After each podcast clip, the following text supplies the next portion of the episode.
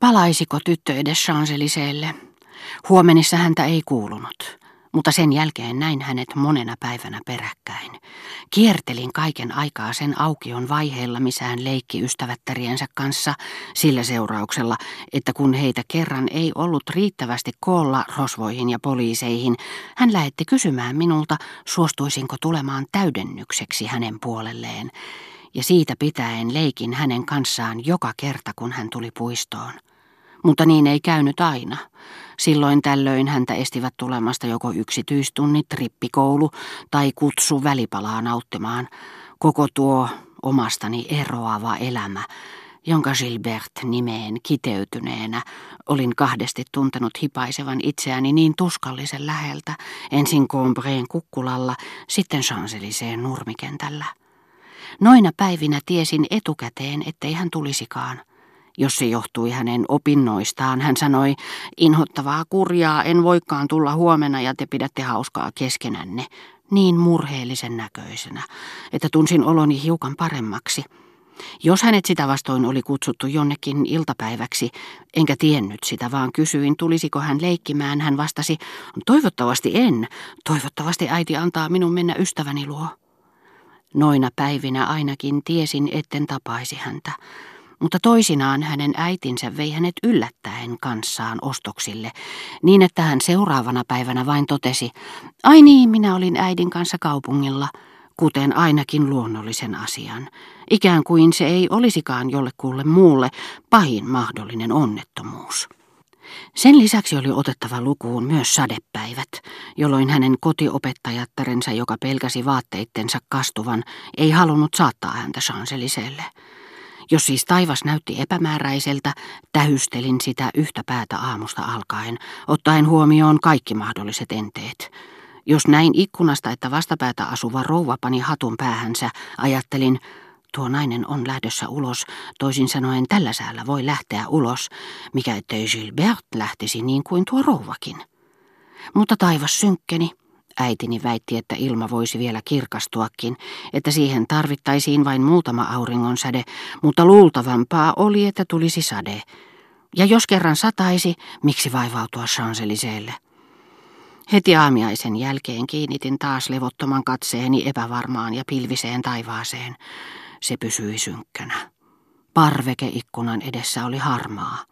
Yhtäkkiä en suorastaan nähnyt, vaan tunsin sen tympeällä kiveyksellä jonkinlaista ponnistelua kohti vaaleampaa värisävyä, ikään kuin empivän säteen sykintää, kun se yrittää vapauttaa valonsa. Hetken kuluttua parveke kävi kalpeaksi ja kiiltäväksi kuin aamuinen vedenpinta, johon sitä kiertävän rautakudoksen tuhannet kuvajaiset olivat piirtäneet varjonsa.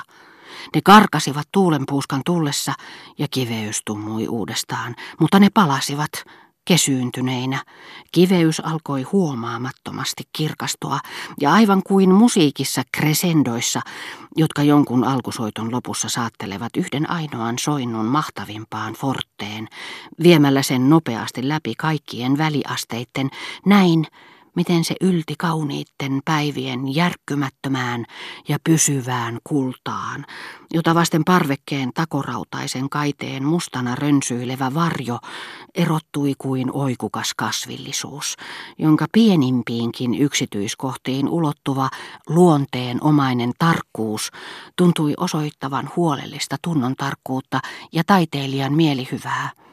Sen tumman onnellisten massojen levollisuus oli niin sametin pehmeä, että nuo laajat ja lehtevät varjot, jotka lepäsivät Aurinkojärven pinnalla, näyttivät itse tietävän, että ne olivat rauhan ja onnen sanansaattajia.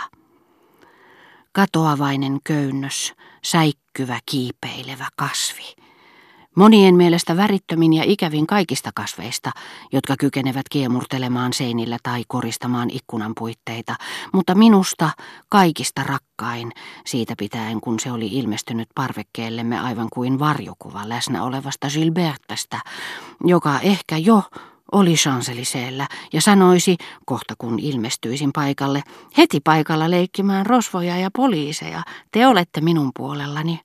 Hauras, tuulen vietävissä, mutta toisaalta päivän tunneista, eikä suinkaan vuodenajoista riippuvainen, tae välittömästä onnesta, jonka alkava päivä hylkää tai hyväksyy, ja siksi nimenomaan pikaisesta, rakkauden aiheuttamasta onnesta – kiveyksellä sammaltakin hellempi ja lämpöisempi, niin elinvoimainen, että yksi ainoa auringonsäde herättää siinä ilon ja panee sen keskellä talvea kukkimaan.